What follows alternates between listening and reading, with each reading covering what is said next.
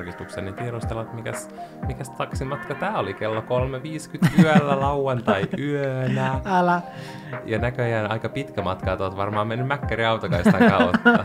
niin kannattaa oikeasti Älä. silleen funtsia.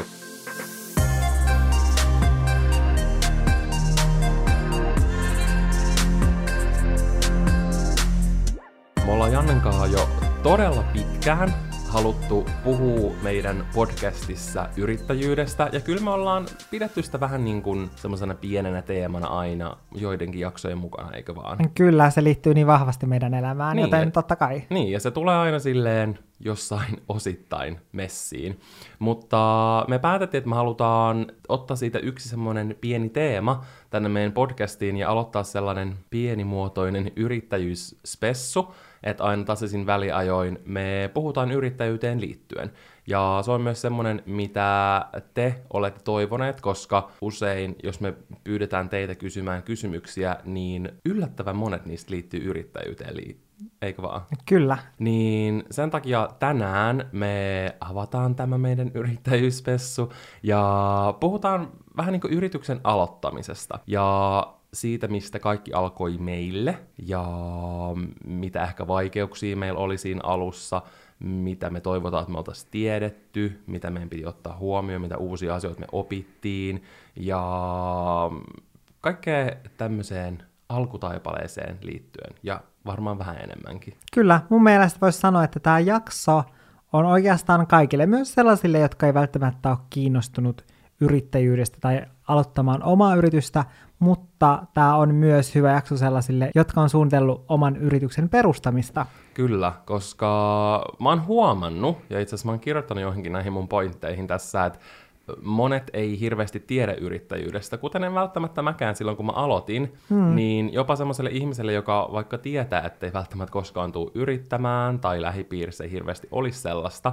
niin tämä voi silti olla tosi mielenkiintoista tietoa. Koska Niinpä. Janne on kirjoittanut yrittäjyydestä jonkun verran sen blogiin, ja jotkut mun ihan omat ystävätkin on tullut kehumaan mulle Jannen postausta tai postauksia silleen, että ne on tosi silmiä avaavia ihmiselle, joka ei välttämättä tunne silleen yrittäjyyttä niin suuresti. Niinpä, ja kuitenkin, vaikkei koskaan olisi suunnitellut, että aikoo perustaa yrityksen, tai lähipiirissä ei ole ketään yrittäjää, niin silti yrittäjyys koskettaa meitä kaikkia, koska jos ei sulla ole itsellä yritystä, niin todennäköisesti sä työskentelet jonkun toisen yrityksessä. Hmm, totta. Joten eiköhän aloiteta. Ja ensimmäisenä mä haluan kysyä Janne sulta, että mistä lähtien sä oot ollut yrittäjänä? Mä olen ehkä jostain vuodesta 2013 pyörittänyt mun omaa liiketoimintaa, jos näin voi sanoa, koska mulla ei silloin ollut yritystä.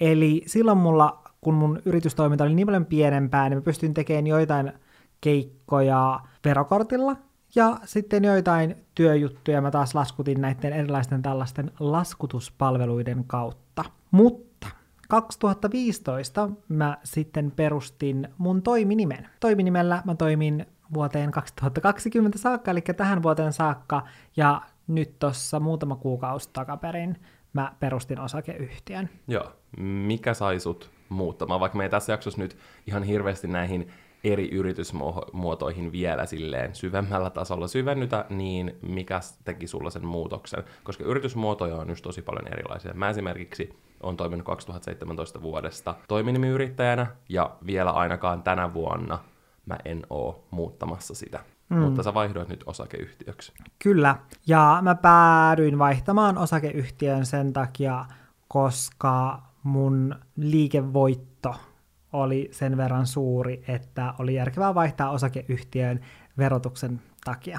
Kyllä, täysin ymmärrettävää. Onko sulla ollut silleen, että saisit lapsesta asti haaveillut yrittäjyydestä, vai tavallaan ajauduiko enemmän siihen? Tai miten sä päädyit perustaa sun toiminimen silloin 2015? Mun mielestä koulussa ihan liian vähän puhutaan siitä vaihtoehdosta, että yrittäjyys olisi yksi vaihtoehto. Mä oon täysin, täysin, täysin samaa mieltä. Tai mä en muista, että tyylin Opo olisi koskaan ollut koulussa silleen, Mm-mm. että et hei, onko sä koskaan miettinyt silleen, että sä voisit alkaa yrittäjäksi? Oliko teille esim. yläasteella mitään yrittäjyyskurssia?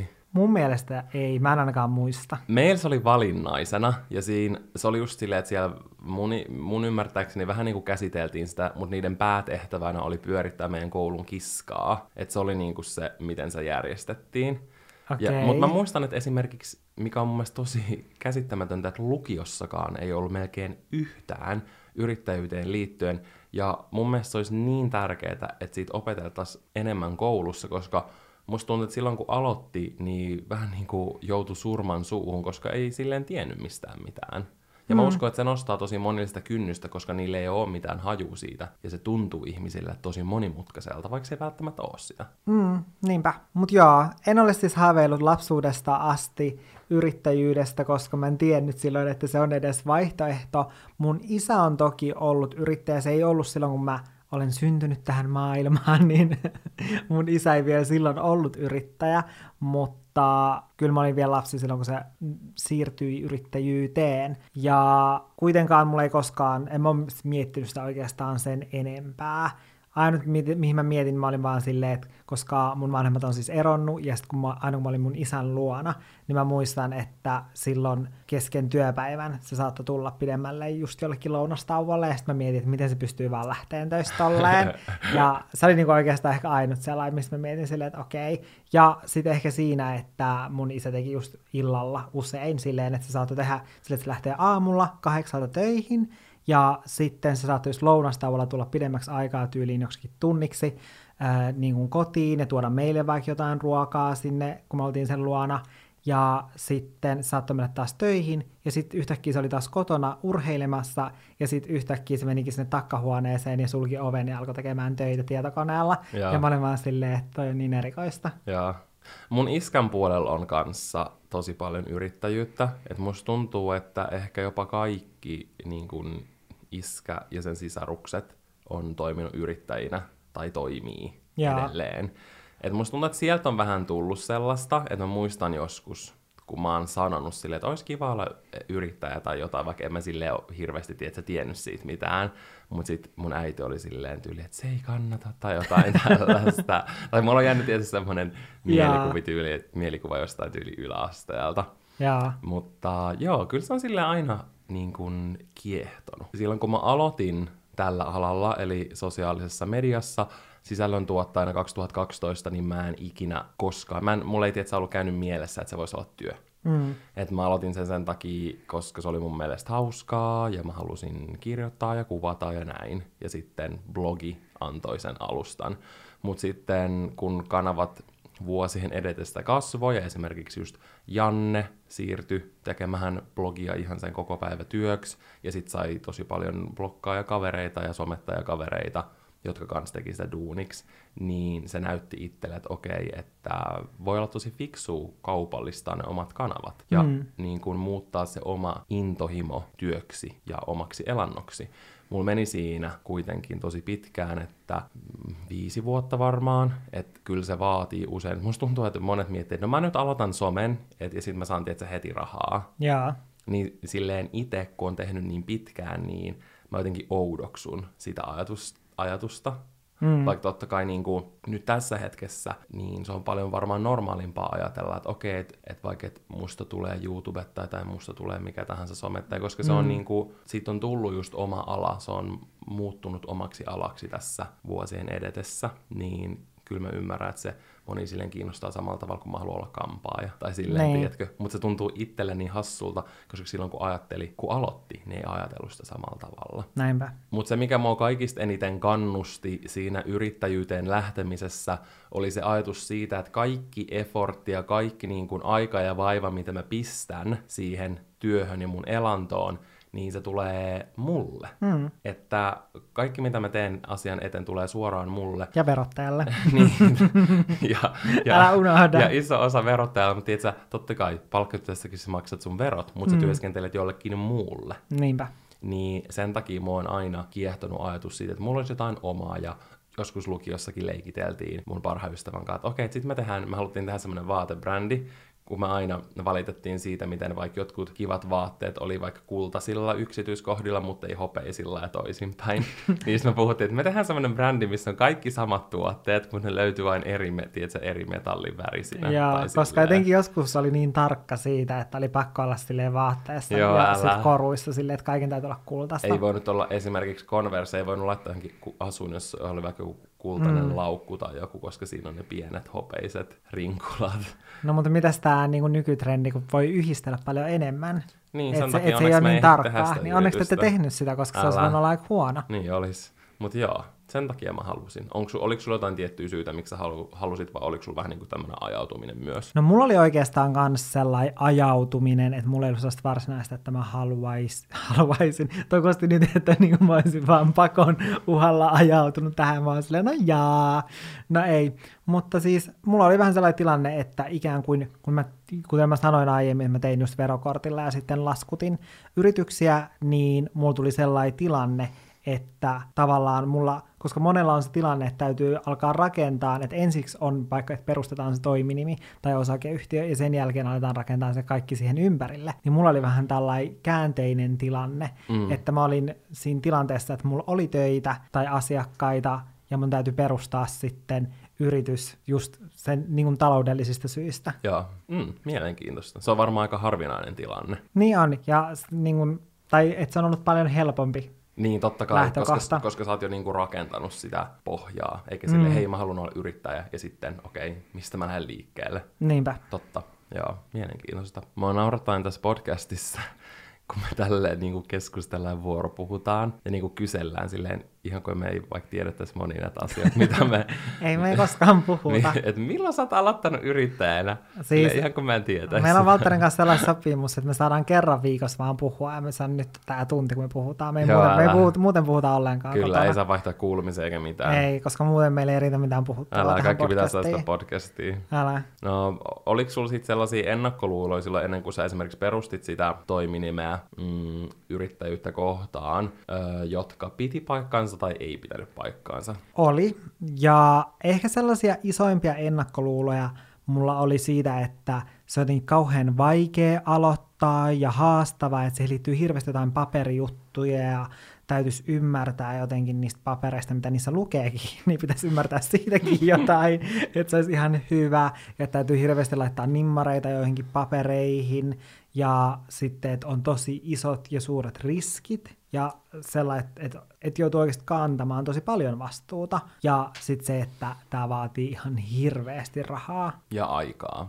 Joo. Kaiken sun ajan. Kyllä. Niin nämä oli ehkä sellaisia mun ennakkoluuloja. Mä uskon, että nämä on varmaan aika yleisiä. Oliko sulla jotain ennakkoluuloja? Mm, oli joo, kyllä.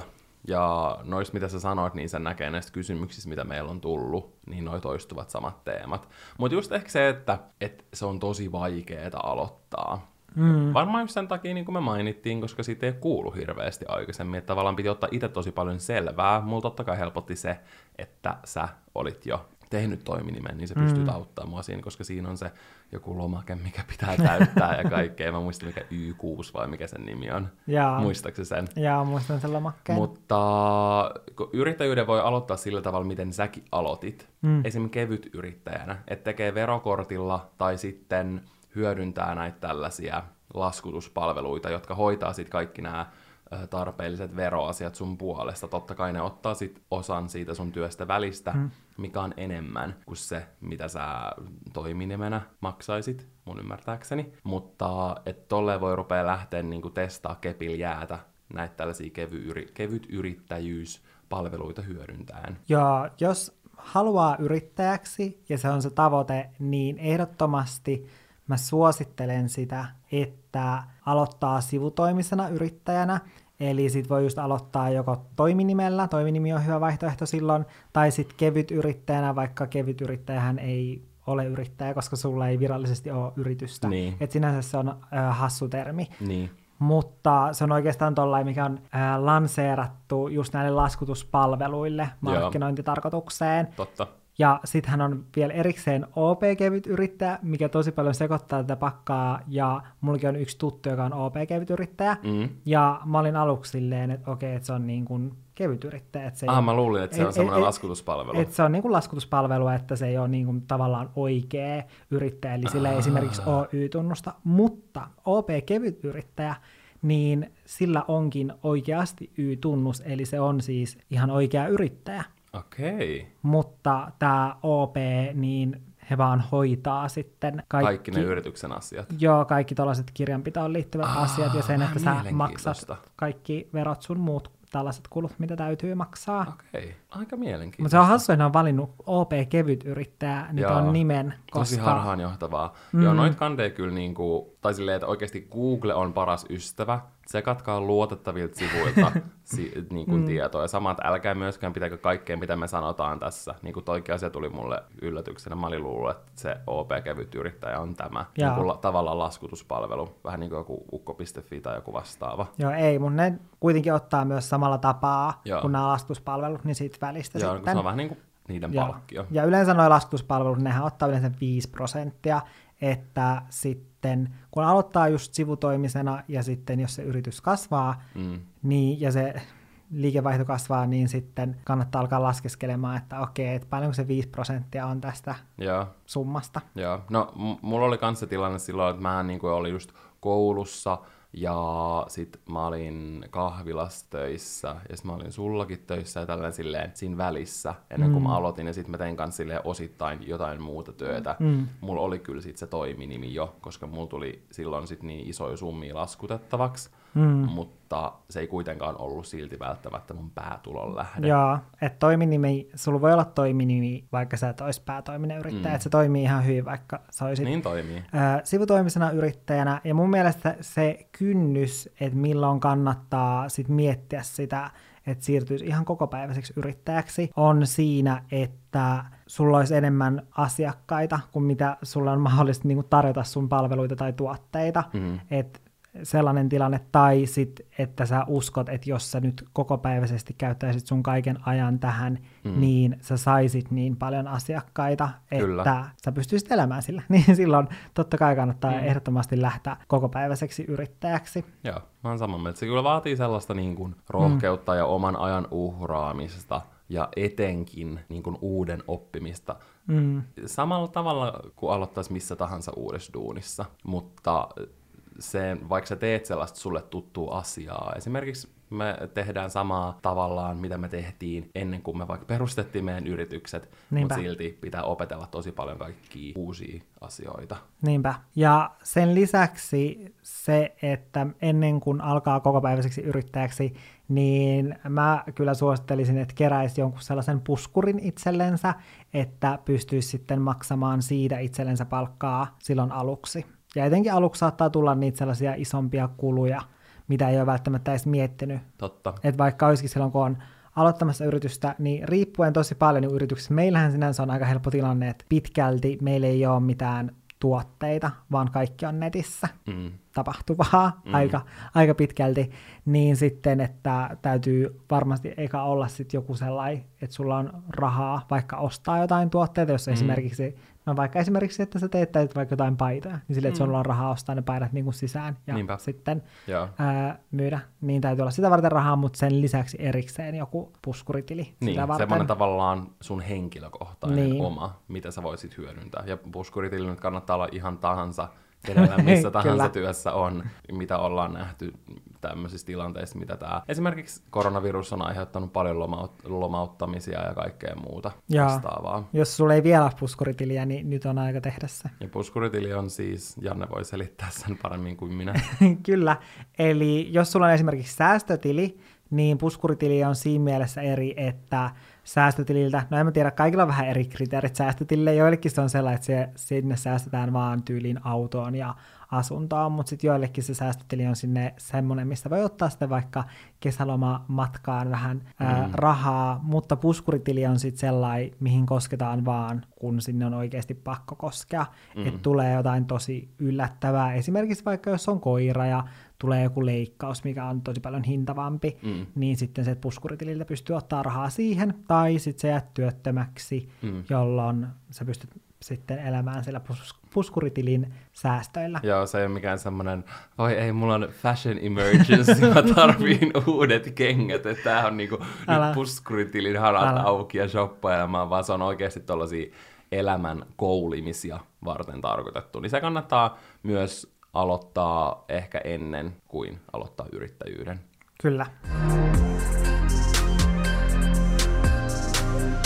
Ennen kuin me alettiin nauhoittaa, niin me pyydettiin teitä lähettää kysymyksiä öö, meidän podcastin sekä Jannen Instagramissa. Ja siellä oli hyvä tämmöinen kysymys, että mistä aloittaa, jos on selvillä oma ala, mutta entäpä sen jälkeen? Niin se, mitä mä sanoisin, niin on se, että mieti, mitä palveluita sä voit tarjota. Mm. Että onko hyvä eka kerätä se työkokemusta, esimerkiksi sen alan palkkatöissä eri paikoissa, ja vähän niin kuin kehittää sitä osaamista ja kerää niin kuin tietoa siihen alaan liittyen. Et esimerkiksi vaikka, jos sä valmistut jostain koodauslinjalta vaikka yliopistolta, niin ennen kuin sä vaikka aloitat toiminimiyrittäjänä, niin ehkä voi olla hyvä kerää työkokemusta ja kontakteja ja kaikkea tällaista. Mm. Et kontaktit on tosi tärkeitä. Ja myös sitä, että mikä se oma ala on. Että onko sillä alalla mahdollisuus aloittaa heti yrittäjänä esimerkiksi kampaajana? Voi olla. Ja Ää, ja sitten toinen tärkeä pointti mun mielestä on se, että toisko opiskelu lisäarvoa. Että jos sä tiedät vaikka äm, lukion tai ammattikoulun jälkeen, että mikä se sun ala on, tai vaikka peruskoulun jälkeen, että mitä sä halusit tehdä, mm, tai missä vaiheessa tahansa yhtäkkiä mä nyt keksisin, hei mä haluan tehdä vaikka niin kuin, ravintola-alalla duunia, mm. niin mä miettisin, okei, okay, että pitäisiköhän mun e- eka opiskella. niin, tai jatkokouluttautua. Niin, tai jatkokouluttautua.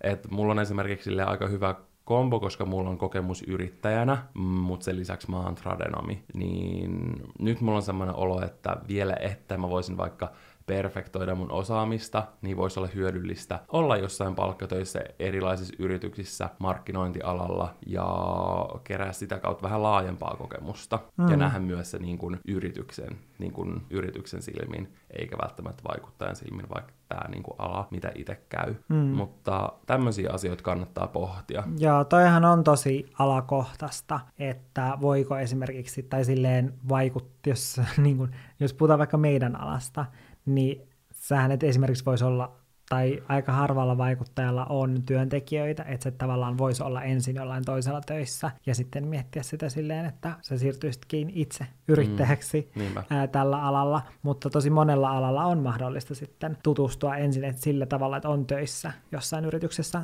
Ja sitten etenkin, jos on joku idea jo siitä omasta yrityksestä ja sellaista ei vielä ole, mm. niin sittenkin voi olla sellainen tilanne, että sä et voi hakea niin kuin siltä alalta. Niin, ja sä voit täyttää kokemusta. sen sun mielestä tyhjän. Mm. Mutta mä näyttäisin myös siitä, että mä miettisin, niin kuin, että ylipäätään, että mitä tuotteita tai palveluita itse pystyisi tarjoamaan, mutta myös tosi tärkeä kysymys on se, että mille on kysyntää, koska jos lähtee miettimään vaan silleen, että, että mitä tuotteita tai palveluita itse pystyisi valmistamaan, niin sitten ei välttämättä tuu sellaisia ajatuksia niin kuin uusista tuotteista, mitä ei vielä ole, koska niin kuin se, sen takia kannattaa myös miettiä sitä lähestymiskulmaa, että miettiä, että mitä, mitä ihmiset haluaisi tai tarvitsevat, mitä Mm. niillä ei vielä ole. Mm. Mutta jos sä oot jo siinä vaiheessa, että sulla on nyt äh, selvä sellainen, että minkä tuotteen tai palvelun sä haluaisit tarjota, sulla on valmis business-idea, niin se mitä kannattaa ottaa huomioon ennen yrityksen perustamista. Mullahan tosiaan se tilanne oli se, että mulla oli jo asiakkaita ennen kuin mulla oli yritystä. Joten sen takia ylipäätänsä se, kun mä perustin yrityksen, niin se oli mulle sellainen melkoinen sekasotku, tai musta tuntuu, että mä en pystynyt perehtymään oikeastaan hirveästi mihinkään, tai mä en kerennyt perehtymään, koska mulla oli siinä mun yritystoimintaan liittyvissä asioissa sille, että miten mä lähestyn vaikka isoja yrityksiä, minkälaisia sähköposteja, minkälaisia esityksiä mun pitää tehdä, ja tällaisia niin kuin, asioita mielessä, niin mä en pystynyt niin paljon jotenkin keskittymään siihen yrityksen perustamiseen ja siihen liittyviin asioihin, jonka takia sitten tuli niitä kömmähdyksiä. Ja se, mikä mua harmittaa ehkä, mihin mä en kerennyt tutustua, oli se, että hakisi starttirahaa. Koska kun sä haet starttirahaa, niin silloin sulla ei saa vielä olla yritystä. Niin, totta, totta. Ja starttiraha, niin se on enimmillään 18 kuukaudeksi ja kuukaudessa noin 700 euroa. Aika hyvä. Ja se on aika hyvä starttiraha kyllä. Niin on. Niin mä en edes tiennyt tuollaista mahdollisuudesta kun mä perustin. Mm. Koska sitä pitää hakea ennen kuin sä perustat, eikö vaan? Kyllä. Joo. Sitten sen jälkeen, kun on starttirahahakemus vetämässä, niin sen jälkeen tosiaan on se valinta, että täytyy miettiä sitä omaa yritysmuotoa, että kannattaako edes sit perustaa sitä yritystä. Tosin silloin sä et ole kyllä voinut hakea myöskään sitä starttirahaa, jos sulla on, eli silloin sun vaihtoehto on se kevyt yrittäjyys, eli sä vaan otat käyttöön sit jonkun lasketus, laskutuspalvelun. Silloin sä et ole starttirahaa. Ja silloin sä et saa starttirahaa. Mm. Sä et saa 700 euroa kuussa. Mutta jos sä perustat yrityksen, eli vaihtoehtoina on, yleisimmät hän on toiminimi, mm. ja toiminimikin on puhekieltä, eli oikeastihan se on yksityinen elinkeinharjoittaja. Kyllä. Ja sitten toinen yleinen vaihtoehto on osakeyhtiö. Ja sitten näiden lisäksi on kommandiittiyhtiö, avoin yhtiö ja osuuskunta. Mutta me puhutaan tässä enimmäkseen toiminimestä ja osakeyhtiöistä, koska ne on ne, mistä meillä on kokemusta. Kyllä. Ja ne on ne niin kuin, vahvasti yleisimmät Kyllä. yritysmuodot. Juuri näin. Ja näiden lisäksi lähes yhtä tärkeää on myös, ok, ei nyt lähes, se oli liiottelua, mutta tärkeää on myös miettiä sitä toimialan luokitusta. Eli kun sä perustat yrityksen, niin sun pitää valita se toimiala, ja netissä löytyy sellainen toimialan luettelo, josta löytyy todella pari, paljon eri toimialoja, eli siellä on ne päätoimialat, ja niiden alla on sitten vielä niitä tarkempia toimialoja. Ja tämä on tärkeää kirjanpidon kannalta, koska se, mitä sun lukee siellä toimialan luokituksessa, niin se saattaa rajoittaa jonkun verran niitä asioita, mitä asioita sä pystyt pistämään yrityksen piikkiin, siihen kuuluisaan yrityksen piikkiin. Kyllä. Niin. Joo, ja se, mikä esimerkiksi mulla on, taiteellinen luominen, niin on aika hyvä, koska se mahdollistaa aika monen asian siihen pistämisen. Ja se on ehkä se, mitä tämä vaatiikin, mm. koska just kun luo sisältöä etenkin omasta elämästä, niin siihen voi liittyä tosi monia asioita, mitä mä vaikka esimerkiksi näytän mun kanavissa tai mitä mä ostan vaikka videot varten. Ne vaihtelee tosi paljon. Niin on. Et meillä on niin tosi laaja ylipäänsä se, että et mitä tuotteita tai palveluita me joudutaan ostamaan ja laittamaan yrityksen piikkiin, mutta sen lisäksi myös tämä meidän työ on tosi monimuotoista, mm. että me kirjoitetaan, valokuvataan, ää, videokuvataan, videokuvataan editoidaan, markkinoidaan, myydään oheistuotteita, tosi laaja kirjo, meillä esiinnytään, mm. niin se on myös siinä mielessä tärkeää, että, että sen täytyy kuvata sitä, että mitä sä teet. Ja on tosi hyödyllistä, jos ennen kuin sä perustat sun yrityksen, että sä pääsisit puhumaan yhdelle tai parhaassa tapauksessa jopa muutamille ihmisille, jotka työskentelee sillä alalla ja jotka on vaikka vähän eri pisteessä, ja sä voisit kysyä tällaisia kysymyksiä. Esimerkiksi, että mikä sun toiminimiluokitus on. Mm. Ja just esimerkiksi, että mitkä kulut menee yrityksen kuluihin ja tälleen, koska it- itsekin on pistänyt tai itse on jättänyt monia asioita pistämättä vahingossa jotka voisi pistää silti, mm. niin kuin vaikka yrityksen piikkiin, että on ajatellut, että no ei tämä mene. Mm, niinpä, ja vaikka olisi kyse jostain ihan pienistäkin summista, niin sitten vuodessa tai useammassa vuodessa, jos on joku asia, mitä sä et ole pistänyt sinne yrityksen piikkiin, niin sitten siitä voi tulla niin kuin tosi iso summa loppujen lopuksi, mikä mm-hmm. olisi kannattanut pistää sinne yrityksen kuluihin. Ja sitten myös tällaisissa isoissa hankinnoissa etenkin kannattaa miettiä vahvasti sitä, että voisiko tämä mennä sinne ja, niin kuin yrityksen ja, kuluihin. Joo. Et esimerkiksi jos nyt vaikka mietitään, että siellä olisi joku, joka on rakentamassa taloa ja sen yritystoiminta pitkälti on kotoa käsin, niin jos sä rakennat talon, jossa sulla on työhuone, niin se työhuone voi olla aika vaikea eritellä siitä sun talon hinnasta, että mikä sen työhuoneen arvo on, joten sitä on vaikea laittaa yrityksen kuluihin. Mutta jos sä rakennat pihalle erikseen jonkun piharakennuksen, sellaisen rakennuksen, joka on kirjaimellisesti kokonaan työkäytössä, niin sitten voi olla mahdollista, että se menisikin sinne yrityksen kuluihin ja se on tosi helppo pistää sinne yrityksen kuluihin, mm. koska se on eri, erillisenä asiana siitä sun asunnosta ja se on oikeasti tehty työtilaksi. Kyllä, ja kande oikeasti niin kuin, silleen panostaa tällaisten asioiden miettimiseen, koska nyt niin kuin tässä korona-aikana, kun on silleen vapautunut aikaa erilaisiin asioihin, niin mä oon itse kanssa enemmän syventynyt Jannen inspiroimana budjetoimaan tarkemmin ja ole silleen vielä tarkempi niistä kuluista, mitä mulla on niin kuin yksityishenkilönä ja yrittäjänä, ja vielä sille enemmän erottelee. Ja muun muassa mä en ole tyyli varmaan ikinä pistänyt vaikka jotain puhelinlaskuja vähennyksiin, mitkä todellakin vois, mutta nyt kun mm. mulla on mm. tietysti kaikki silleen kunnolla listana, niin tästä eteenpäin mä aion todellakin tehdä sen. Ja esimerkiksi Esimerkiksi sellainen, mitä me ollaan aiemmin pistetty, mutta mikä, minkä pystyy pistämään tai me pystytään pistämään yrityksen kuluihin, on esimerkiksi meidän koiran trimmaus tietyissä tapauksissa, koska esimerkiksi kun Lagine Fransin IG-tilillä on kaupallisia yhteistöitä, mm. ja sitten jos vaikka mietitään, että siellä myytäisi tai markkinoitaisi koiran ruokaa, jolla on tosi iso vaikutus Turkkiin, mm niin totta kai sen turkin pitää näyttää hyvältä, että, se ei voi, niin. että meidän koirat ei voi näyttää ihan takkupalloilta niin. silleen, että kuka sitten, jos me sanotaan kuvatekstissä silleen, että oi, nämä nappulat on tehnyt niin hyvää meidän turkille,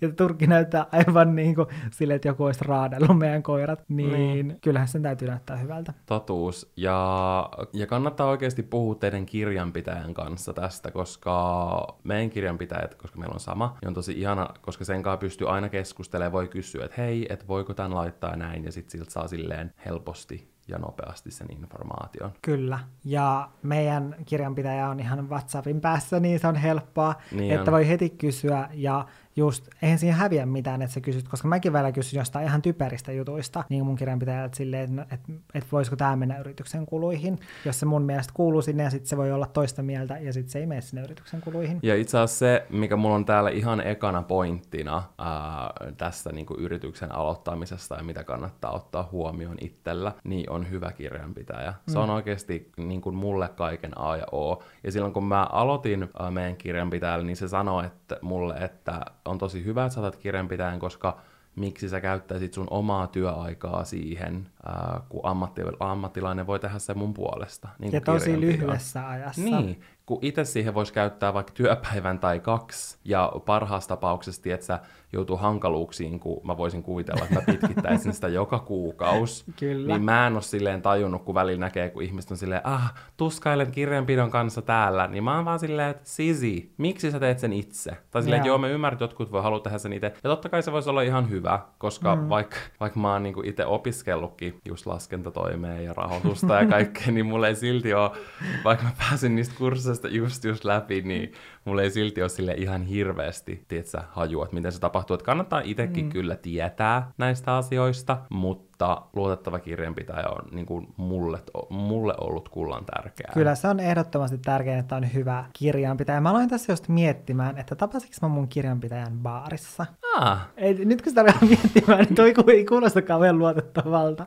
Mutta onneksi yleensä baarissa, jos tapaa jotain ihmisiä, niin yleensä niin kuin se, että sä oot pitänyt niistä ihmisistä, niin yleensä alkoholi, alkoholilla on saattanut olla vaikutusta siihen, mutta tässä tapauksessa ei onneksi, mm. koska meidän, meillä on siis sama kirjanpitäjä hän on erittäin hyvä kirjanpitäjä, ja itse asiassa kuuntelee meidän podcastia. Joten! Joten hei vain sinne. Se varmaan merkkaa ylös kaikki virheitä, mitä me ollaan sanottu tässä. Joo, ja sitten Tähän tulee, kaikkeen informaatioon liittyen. Joo, ja sitten tulee niinku viesti, että no toi ei kyllä ihan nyt tällä tavalla mene.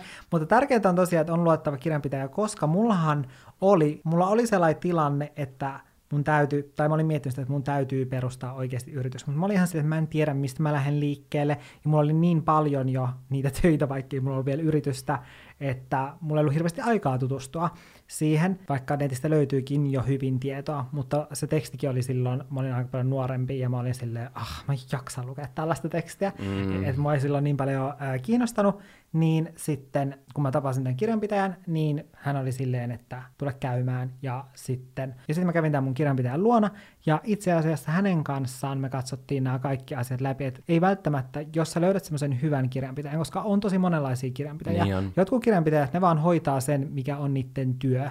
Eli, on pakko tehdä. Eli laittaa niin kuin kuitit niputtaa yhteen tyylisesti, vähän käristettynä, mutta ne ei tee ikään kuin mitään ylimääräistä. Mutta meillä on ihana kirjanpitäjä, joka just neuvoo, että mitä sun täytyy tehdä ja mit, mitä asioita sun täytyy hoitaa, ja sitten osan No just nyt kun mä vaihoin esimerkiksi osakeyhtiään, mm. niin mä menin tämän mun kirjanpitäjän luokse ja sitten me otettiin tabletti ja siinä tabletilla niin kun näppäiltiin yhdessä ja tehtiin kaikki ö, muutokset, mitä täytyy tehdä esimerkiksi yeah.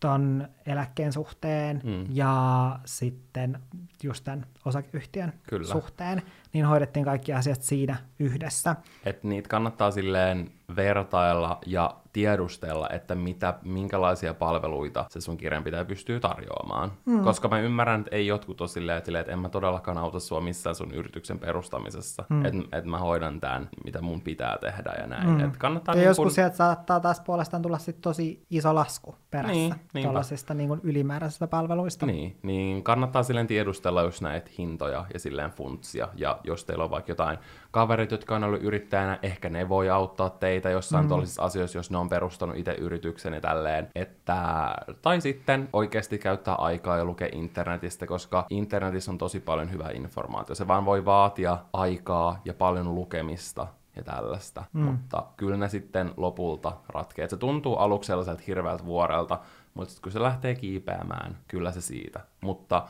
se bottom line, mikä mun mielestä tässä on, on mitä mä itse ajattelen, että miksi mä käyttäisin aikaa siihen kirjanpitoon, kun mä voin maksaa jollekin, että se tekee sen mun puolesta, ja mä teen sen niin kuin vähimmäisen, mitä siihen tarvii, lähetän tarvittavat tiedot. Mm. Siis mä jäin nyt vaan miettimään tätä viiden vuoden takaista pari kertaa, että tapasinko mä mun kirjanpitäjän siellä vai tapasinko mä siellä ihmisen, joka antoi mulle sen ää, Yhteystiedot. niin, käyntikortin. No mutta toisaalta kuka kantaisi toisen ihmisen käyntikorttia mukana? Mä en tiedä. Se ilta on vieläkin hämärän peitossa näin viisi vuotta myöhemmin. No, mutta joka tapauksessa tätä kautta sain hyvän kirjanpitäjän. Okei, mutta eiköhän nyt kaikille ole tullut selväksi, että pitää olla se hyvä kirjanpitäjä. Tai me suosittelemme. Jokainen totta kai tekee oman päätöksen, mutta me olemme kokeneet sen parhaaksi ratkaisuksi. Mm. Mitä sitten? No sitten sä voit marssia patentti- ja rekisterihallitukseen, kuten mä itse tein, ja perustin mun toiminimen siellä. Eikö se voi tehdä netissäkin? Joo, nykyään se voi tehdä netissä. Jos Mä en te- kyllä marssis yhtään minnekään. Mä istuisin tuossa sohvalla ja näpyttelisin konetta. Kyllä, eli sä voit tehdä sen perustamisilmoituksen ja rekisteröinnin nykyään netissä. Ja kun sä teet sen netissä, niin silloin sä myös saat heti Y-tunnuksen. Eli jos sulla esimerkiksi olisi jo asiakkaita, joita sä laskutat, niin sä voisit laskuttaa niitä tällä sun Y-tunnuksella sitten niin kuin heti.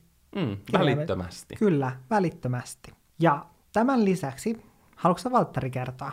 Koska tää jäi sulta kyllä vähän niin kuin tekemättä. Mikä? Täytyy avata pankkitili. Ah, okei, okay, okei, okay, mä voin puhua tästä. Siis, totuus on, että... tullut julki mulle vihdoin. Mä en ollut tietoinen tästä toimesta, mitä sä oot tehnyt nämä kaikki vuodet. Mä oon järkyttynyt. Ottakaa oppia musta. Mä oon siis kirjoittanutkin tänne. Siis alussa teidän pitää opetella tosi tosi paljon uutta. Ja mä suosittelen, että te teette sen heti alusta hyvin. Tehkää heti aluksi selkeä just se budjetointi teidän yritykselle ja kirjoittakaa ylös Exceliin, mitkä on ne teidän yrityksen kulut, mitkä on teidän henkilökohtaiset mm. kulut, erotelkaa nämä, laittakaa ne oikeasti ne tarkat summat ja kaikki silleen. Mä oon pitänyt liikaa tietoa mun päässä.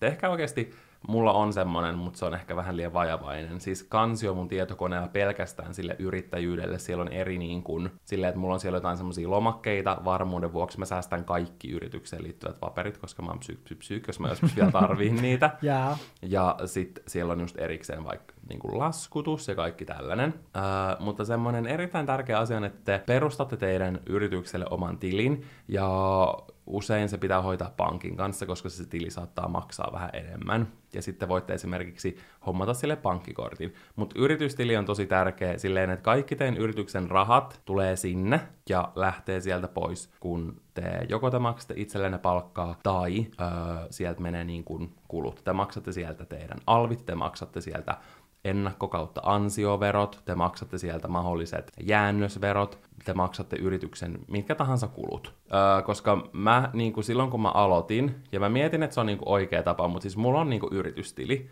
mutta mä en silleen ikinä tyylin pitänyt sieltä rahaa. Että kun mulla tuli palkka, niin ensimmäisen mitä mä tein, mä siirsin öö, rahat niin kuin sen alviosuuden. Mulla oli erikseen alvitili, minne mä keräsin sen summan, mitä mun pitää maksaa arvonlisäveroa. Eli kun te laskutatte vaikka 1000 euroa, niin perinteisesti siihen tulee niin kuin 24 prosentin alvi. Mm. Riippuu totta kai teidän alasta, ne prosentit vaihtelee, joskus menee nolla alvina, mutta basically ää, se, mä saisin siis, yritys maksaisi mulle mun työstä 1240 euroa. Ja mä, Jos olisi tehnyt tonnin työn Niin. niille. kyllä. Niin sit mä aina ensin siirsin sen alvin eri tilille, josta mä aina sit maksoin, koska mua pelotti, että mä tiedän, että sä jotenkin vahingossa käytän ne alvirahat ja mulla ei olisikaan yhtäkkiä rahaa alveihin. Joo. Mut silti tää sekoitti ihan sikasti. Jotenkin vahingossa. Jotenkin vahingossa. Menisit LVlle shoppailee. Mä shoppailenkin niin paljon LVllä. En omista mitään sieltä. Mutta anyway, sit mä siirsin sieltä mun niin kun, toiminimen tililtä rahat sitten semmoiselle erilliselle säilytystilille, josta mä siirsin sitten mun käyttötilille.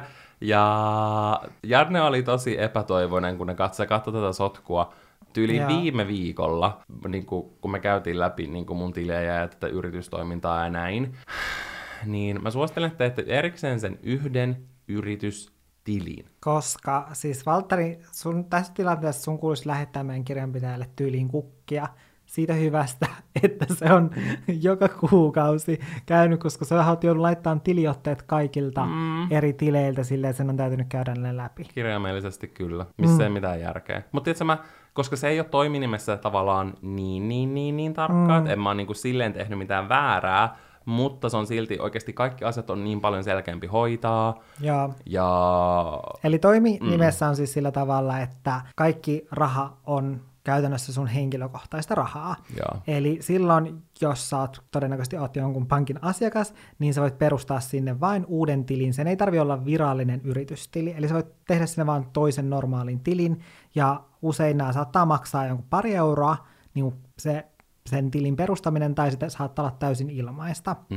Mutta sitten osakeyhtiössä sulla täytyy olla se yritystili erikseen, ja se sitten maksaa.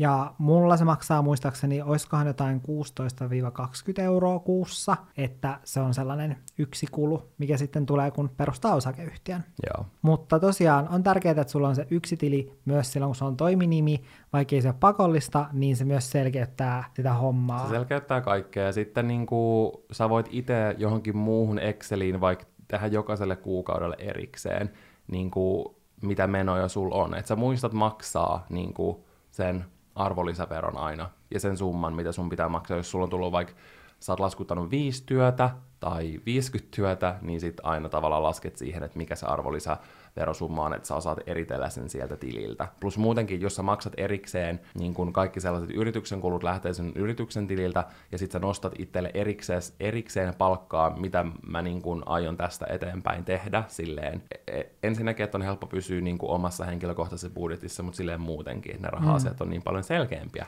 niin se helpottaa tosi paljon sitä. Ja muutenkin su- suosittelen käyttämään Exceliä ja esimerkiksi vaikka seuraamaan, tai tässä on just ihan sikan paljon opeteltavaa, mä toivon, että tämä ei ole silleen ähm, hämmentävää, mutta silleen, että seuraa niitä yrityksen tuloja, että kuinka mm. paljon tulee, koska tämä on myös yksi moka, minkä mä oon tehnyt, varmaan kahtena vuotena putkeen, että mä en ole, lii- niin, mä en ole tarpeeksi paljon seurannut sitä mun yrityksen tuloa, ja vaikka viime vuonna mä olin merkannut, että mä arvioin, että mä saan ö, 30 000 euroa palkkaa, mm. mutta sitten se olikin melkein 50 000, niin sitten mun piti tänä vuonna, tai pitää maksaa siitä jostain 18 tonnista vielä erikseen verot.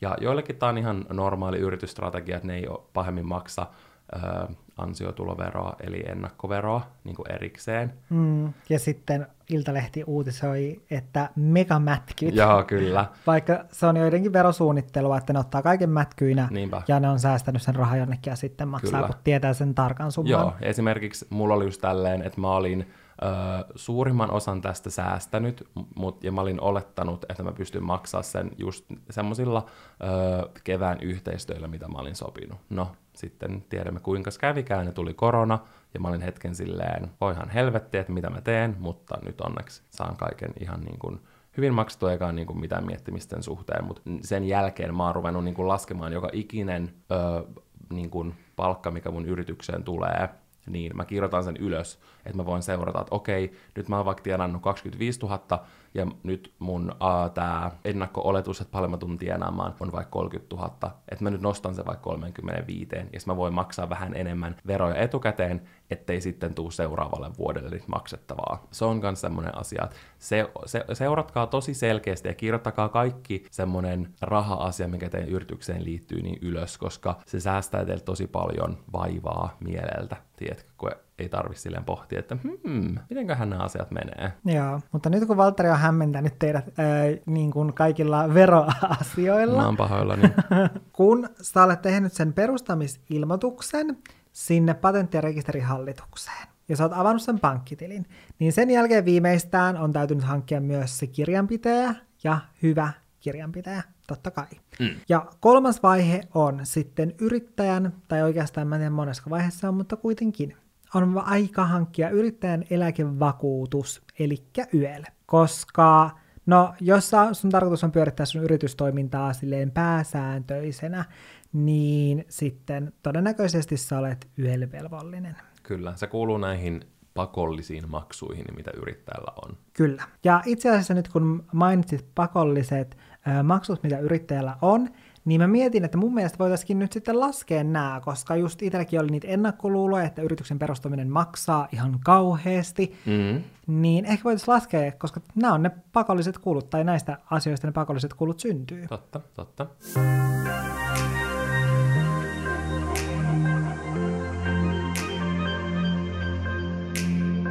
Eli mitä yrityksen perustaminen maksaa? Osakeyhtiön perustaminen, sehän ennen maksoi 2500 tai sulla täytyy olla 2500 euroa alkuosakepääomaa. Ja se oli itse asiassa yksi syy, miksi mä en aiemmin myöskään perustanut Samoin. osakeyhtiötä. Kyllä, samoin. Mutta nyt se ei käytännössä, sulla ei tarvi olla sitä 2500 euroa sen niin kuin alkupääomaksi, vaan osakeyhtiön perustaminen netissä maksaa 275 euroa. Eli se ei ole ihan hirveästi. Ei ole mahdoton summa. Ei ole mahdoton summa. Ja sitten toiminimen perustaminen puolestaan netissä maksaa 60 euroa ja paperisesti 115 euroa. Mä en tiedä, miksi se on niin paljon kalliimpaa. Koska aivan turhaa paperipelleilyä. niin on, ne ei halua, että kukaan tekee sitä paperisesti. No, en yhtään ihmettele.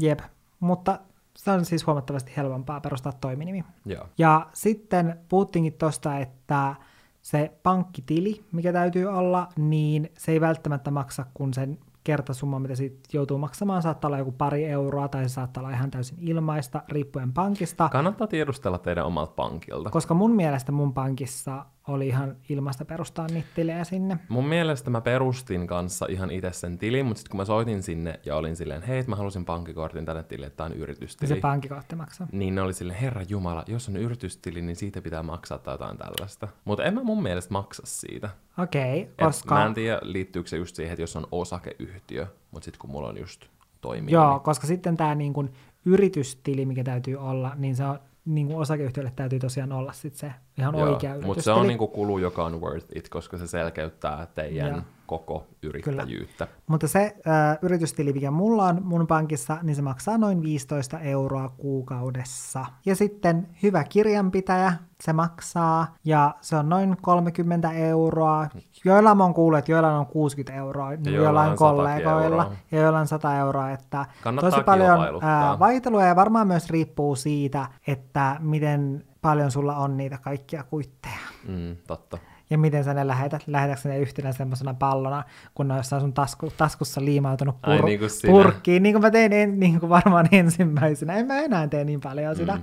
mutta sitten mä aina lähetin, koska kerran kuussa sitten mä lähetin kuitit kirjanpitäjälle ja lähetän edelleen, niin silloin mulla oli ne just jossain taskussa ja niihin liimautui purkkia, tai mä tyyli itse laitoin purkat niin kuin sinne kuittien sisälle, ja sitten mä olin silleen, ai niin hups, tää olikin tärkeä kuitti, ja siis mä en lähettänyt mun kuitteja kirjekuoressa, mä lähetin ne semmoisessa pahvilaatikossa, koska se oli sellainen niin kuin kuittipallo, niin se ei olisi mahtunut kirjekuoreen, ja mun piti ottaa sellainen postipaketti, missä mä lähetin. Ja muuten kannattaa ottaa semmoinen käyttöön, aina kun te tuutte kotiin jostain ja te olette vaikka maksanut taksin ja vaikka työlounaan, niin kirjoittakaa niihin kuitteihin, mitä se on. Mm. Että mistä se tulee. Koska sitten, kun te kuukauden päätteeksi ruvette miettimään niiden lounaita ja taksimatkoja, että kuuluuko tämä yrityksen piikki vai eikö tämä kuulunut ja mikä tämä kuitti oli, niin siihen saa myös kulua aikaa, että se on niin vaan nopea, nopeasti hutasta siihen kuitin päälle, että mistä oli kyse. Koska verottaja voi, jos se tekee sulle jonkun tarkistuksen, niin tiedostella, että mikäs, mikäs taksimatka tämä oli kello 3.50 yöllä lauantai-yönä. Älä. Ja näköjään aika pitkä matka, että oot varmaan mennyt mäkkäri autokaistan kautta. niin kannattaa oikeasti Älä. silleen funtsia, että, että mikä on, merkata siihen, mikä se syy oli. Kyllä. Ja sitten viimeinen kulu on sitten se YEL. Ja YELihän voi maksaa, tai on aina määrätty joka vuosi sellainen minimi, minkä mukaan sitä täytyy maksaa. Eli jos sä olet YEL-velvollinen, niin nyt 2020 vuonna se minimi on 7958,99 euroa. Mm. Eli se on paljon rahaa. Eli sen mukaan täytyy sitten maksaa sitä eläkettä minimissään. Ja mitä mä tuossa nyt äsken nopeasti laskin, niin jos ton minimin mukaan sitä maksaa, niin se on 160 euroa kuukaudessa. Ja sitten, jos sä olet tuore yrittäjä, niin ensimmäiset neljä vuotta se on 22 prosenttia tuosta 7900 7958,90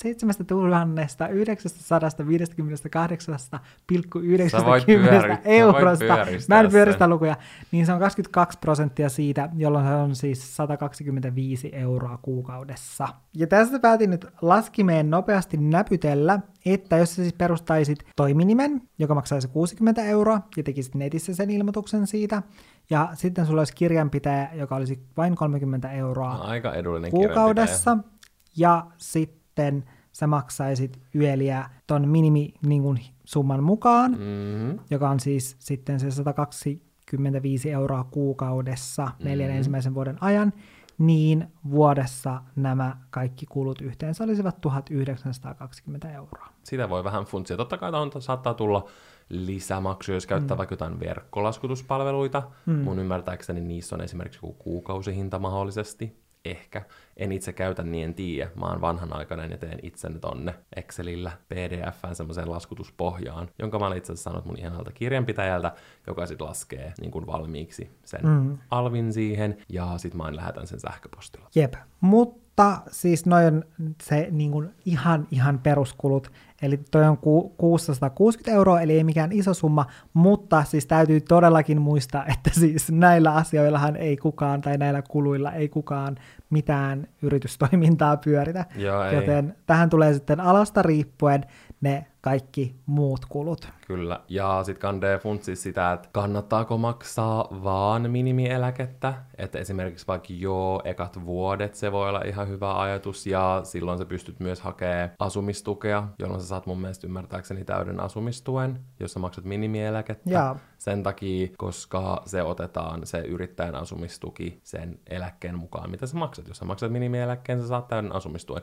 Mutta tällainen toiminta saattaa tulla puremaan sua perseestä, sitten kun sä oot vanha. Eli kande oikeasti niin kun pohtia tätä asiaa. Mutta esimerkiksi mä olen aloittanut mun yritystoiminnan minimieläkkeellä, koska siinä vaiheessa ei ollut hirveästi rahaa. Se saattaa olla ihan sika iso summa, vaikka yli joku 500 euroa kuussa vaan siihen eläkkeeseen. Mm. Ja sitten kun tulot on vielä, voi olla tosi epäsäännölliset, niin se saattaa olla stressaavaa. Mm. Ja tuollahan on siis vaikutusta just sitten sairaspäivärahaan ja tällaisiin asioihin, mutta sitten tuossa saisi varmaan oman jakson tehtyä pelkästään tuosta yrittäjän eläkkeestä, niin koska sais. siitä voi olla montaa mieltä, että kannattaako sitä maksaa, vai kannattaako sitten mieluummin vaikka säästää ne rahat johonkin ja ostaa niillä vaikka joku sijoitusasunto, vai kannattaako ne rahat sijoittaa ihan johonkin muuhun. Paljon on vaihtoehtoja, Paljon mitä sillä rahalla tehdään. Kyllä. Ja muutenkin näissä kaikissa summissa ja laskelmissa, mitä me tehdään, niin ne on tosi meidän oman kokemuksen pohjalta, että me ei olla mitään yritystietäjiä, vaan jaetaan meidän omaa tietoa asioista. Kyllä. Mm.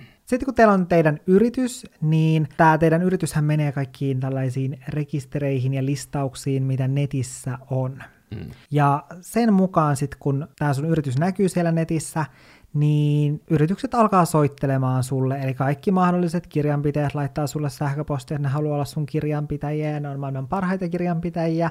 Sulla aletaan myös soittamaan, sulle yritetään kaupata kaikkia mahdollisia kyniä ja pyyhekumeja nitoja ja tulostimia, ihan niin kuin kaikkea mahdollista maan ja taivaan välillä. Mutta mä lohdutan kaikkia, että se kestää vaan ehkä pari viikkoa. Ja sanokaa vaan kaikkeen, ei, ei, ei, ei, ei, ei, ei, ei, ei. Joo, tai, et, tai että mun täytyy kysyä kirjanpitäjältä. Kyllä. Koska liikkeellä on myös huijaajia. Eli mullahan kävi silloin, kun mä perustin toiminimen, niin sitten mulle just soitteli kaikkia. Mä olin just silleen, että apua, että koska mulla oli niin paljon kaikkea uutta informatiivista tietoa mun päässä, niin mä olin ihan silleen, että apua koska kaikki soitteli mulle ja mä olin ihan silleen, että tarviks mä tätä, onko tämä tarpeellinen, ja sitten ne vastas niihin vähän silleen, no kyllähän tämä voi olla sinulle tarpeellinen, mm. eli ne ei antanut mitään selkeitä vastausta, onko tarpeellista vai ei. Ja mulle soitti tällainen Suomen yritysrekisteri, joka nimensä puolesta, ne, ne aina vaihtaa niiden nimeen. Niillä on useampi nimi, mitä ne käyttää, mutta siis kyseessä on sama yritys. He soitti mulle, ja se nimi, mitä ne just käyttää, niin sehän kuulostaa siltä, että se on joku niin kuin valtakunnallinen niin kuin rekisteri, johon täytyy kuulla ja muuta. Ja näin antaa myös olettaa sitten, kun ne soittaa. Mutta mä olin juuri kuullut siitä, että kaikki yrittää kaupustella mua ja mihinkään ei kannata suostua, joten mä muistaakseni yli vastasin niille just jotain, että mun täytyy kysyä mun kirjanpitäjältä tästä, koska ne yritti ehdottaa, että ne halusivat, että mun yritys tulisi johonkin niiden listaukseen, mikä niillä on netissä. Eli käytännössä niillä on nettisivu, johon ne vaan listaa tyylin sun Y-tunnuksen, mutta sun Y-tunnus ei näkyy kaikkialla netissä, Joo. joten sä, sellaista ei tarvitse mm-hmm. mihinkään, Plus mä olin silleen, että no, tämä mun yritysmuoto on sellainen, että mä en oikeastaan tarvi mitään niin kuin somenäkyvyyttä, että mun ei kannata maksaa sellaisesta, että mä en tarvi mitään tällaista. Mm-hmm. No, sitten se tyyli vaan lopetti sen puhelun, ja tämän jälkeen mulle tuli niiltä lasku postissa. Ja mä olin silleen, että mitäs helvettiä nytten. Ja mä yritin soittaa sitten heille takaisin, mutta sitten tuli silleen, että sen numeron ei pysty soittamaan takaisin, että se on tällainen numero. Ja sitten mä en muista, että laitoinko mä sinne tyyliin sähköpostia vai mitä mä laitoin, mutta siihenkään ei oltu, niin kun, ei mulle vastattu takaisin niin mihinkään. Mä en saanut niihin yhteyttä mitenkään. No, sitten mä vaan revin sen laskuun, koska mä olin silleen, että mä en ole mistään niin kuin tällaiseen, tällaiseen suostunut, niin mä vaan revin sen laskun ja heitin sen sitten roskiin, mutta mä olin silti sellainen paniikki silleen, että okei, että mä oon just perustanut yrityksen ja nyt mun yritykseltä menee luottotiedot ja kaikkia, tai multa menee luottotiedot, koska se oli toimi, toiminimestä, niin tota, mä olin aivan paniikissa, ja sitten ne soitti mulle uudestaan, ja ne sanoi, että mä en ole maksanut sitä laskua, ja mä olin silleen, että joo, et en mä aiokaan, että mä revin sen laskuja roskiin, että mä en tule maksamaan sitä, että mä tiedän, että olette tällainen huijari yritys, koska tähän mennessä mä olin sitten löytänyt netistä sellaisen keskustelun tästä yrityksestä, että ne on siis täysin huijareita, ja niistä on tehty monta rikosilmoitusta, mutta ilmeisesti koskaan ei ole tarpeeksi jotenkin näyttöä tai muuta, että mä en tiedä miksi siitä ei sitten ilmeisesti koskaan ole. Sitten ei tullut mitään isompaa niin kuin sanktiota heille, että ne jatkaa tätä toimintaa edelleen. Ja mä tiedän, että ne jatkaa edelleen tätä toimintaa, koska nyt kun mä perustin osakeyhtiön, ne yritti uudestaan soittaa mulle, ja mä olin silleen, hei, te olette yrittäneet jo kerran kusettaa mua, että mä en ole mikään helppo nakki, että älkää yrittäkö niin kuin enää, ja sitten se laittoi mulle luurin korvaan. Mut, ja, ja sitten mä tein sitten rikosilmoituksen, mutta eihän sitten koskaan niin kuin edennyt mihinkään. Sieltäkin tuli yli vastaus, että no niin, rikostutkinta lopetettu, ja mä olin vaan silleen, että tämä on vaan jotenkin erikoista, että tollaista voi olla. Soittaako kukaan, joka oikeasti on niin kuin varteen otettava?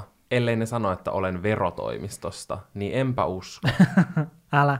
Niin mä sanoisin vaan ihan kaikkeen. Mä silloin tein sitä, mä sanoin kaikkeen, pitää kysyä kirjanpitäjältä, pitää kysyä kirjanpitäjältä, pitää ottaa silleen, että yeah. just niin kuin, että mä en sanonut mihinkään mitään. Ja oli aina vitun tata ja sulin puhelimen.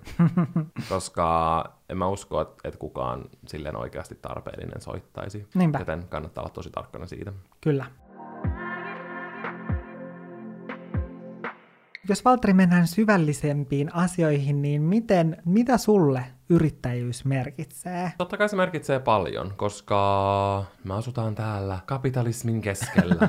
niin silleen työ on tosi tärkeä osa jokaisen mm. ihmisen elämää, ja sitä tehdään siitä, kun sä synnyt, kun sä kuolet. Ei nyt ihan, mutta niin kuin melkein. Mä just aloin miettiä, että et, et, eikä nyt sentään niin. No basically koko sun elämänsä käytät vaan töiden tekemiseen. Mm. Ainakin niin... jos saat tulla vaikka jonkun blokkaaja vauva. Niin silloin juu. No silloin ainakin.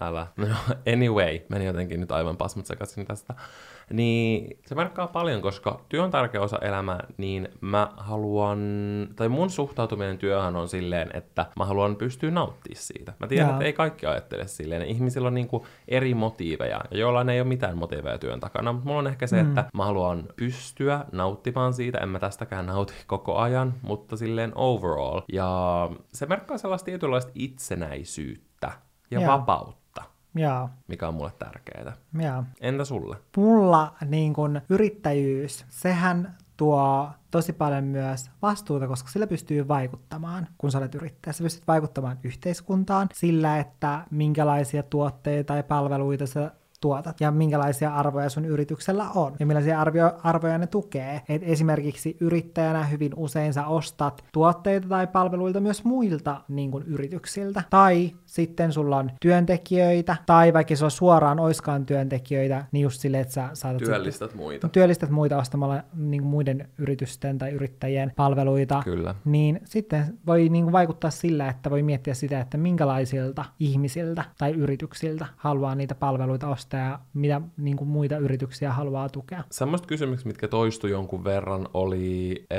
se, että onko yrittäjyys koko ajan epävarmaa ja mitä riskejä siihen liittyy. Niin haluatko Janne vähän avata sun ajatuksia tähän liittyen? No, musta tuntuu, että ne on aika sellaisia yleisiä ennakkoluuloja, mitä yrittäjyyteen liittyy. Ja yrittäjyys, se on aluksi epävarmaa, mutta sitten kun sä oot jatkanut sitä, ja jos se yritystoiminta on vielä ollut voitollista, eli sinne yritykseen on sitten kertynyt varallisuutta, niin en mä usko, että se on sen epävarmempaa kuin mikään palkkatyökään, koska sit, kun siellä on varallisuutta siellä sun yrityksessä, niin sitten jos tulee sellainen tilanne, että sun, sä et tee ollenkaan myyntiä, mm-hmm. niin sitten sä pystyt kuitenkin maksamaan itsellesi sieltä yrityksestä vielä palkkaa vaikka kolmen kuukauden ajan, neljän kuukauden ajan tai pidempäänkin, mm. jolloin sä pystyt sitten varautumaan siihen, että kohta ei ole rahaa, eli sä voit vaikka sitten hakea töitä, jos sä mm. haluat sitten mennä palkkatöihin tai aloittaa jonkun uuden yrityksen. Toki. Ja mikä on sitten sama asia kuin se, että jos sä olisit jossain palkkatyössä, niin ethän sä palkkatyössäkään voi koskaan tietää. Tai niin. sille, että kyllähän sielläkin on joku irtisanomisaika, niin. mutta ei sekään yleensä ole paria kuukautta pidempää. Niin. Toki siinä pitää olla silleen jonkun verran enemmän varpaillaan, ja toiki on tosi alakohtaista. Niinpä. Mä sanoisin, että me et ei voi puhua niin kuin kaikkien alojen puolesta, mm. mutta sellaisella omalla fiksuudella ja suunnittelulla ja niin kuin järkevällä rahan käytöllä mä uskon, että pääsee kyllä tosi pitkälle. Ja sitten kun kysyt noista riskeistä, niin toiminimiyrittämiseen liittyy paljon enemmän riskejä, vaikka, aja- vaikka ajattelisi, että se on jotenkin riskittömämpää, koska osakeyhtiö kuulostaa jotenkin niin paljon vielä niin, virallisemmalta. Niin, Älä. Mutta koska toi, kun sulla on toiminimi, niin sitten se kaikki raha on henkilökohtaista, eli sitten jos sä menet konkurssiin, niin sä menet konkurssiin, kun sun mm. yritys menee konkurssiin, kun taas sitten kun sulla on osakeyhtiö, niin sulla on yrityksen rahat, ja sitten sä et ole mitenkään tavallaan vastuussa niistä. Eri asia sitten toki, jos sulla on vaikka yrityksellä lainaa, ja sitten sä olet niin kuin itse taannut sen lainan. Joo. Äh, sanon muuten tähän väliin semmoisen pienen jutun, mikä alussa unohtui mainita. Kande miettiä teidän yrityksen nimi kunnolla, mm-hmm. koska jos te laitatte esim. vaikka toimi, toiminimi yrityksen vaan teidän oman nimen, niin kande miettii sitten, että sit jos joku googlaa teidän nimen, niin sitten se tavallaan löytää vaikka yleensä kaikki sun osoitetiedot ja puhelinnumeroja ja tälleen. Mm. Et se on ollut semmoinen, mistä on itse puhunut silleen omien kavereiden kanssa, koska monet tekee tavallaan silleen julkista työtä. Niin, että julkisessa työssä voi jopa olla hyvä, että se sun yrityksen nimi on... Joku ihan muu. Joku ihan muu, koska... Lilliputtiliini Oy.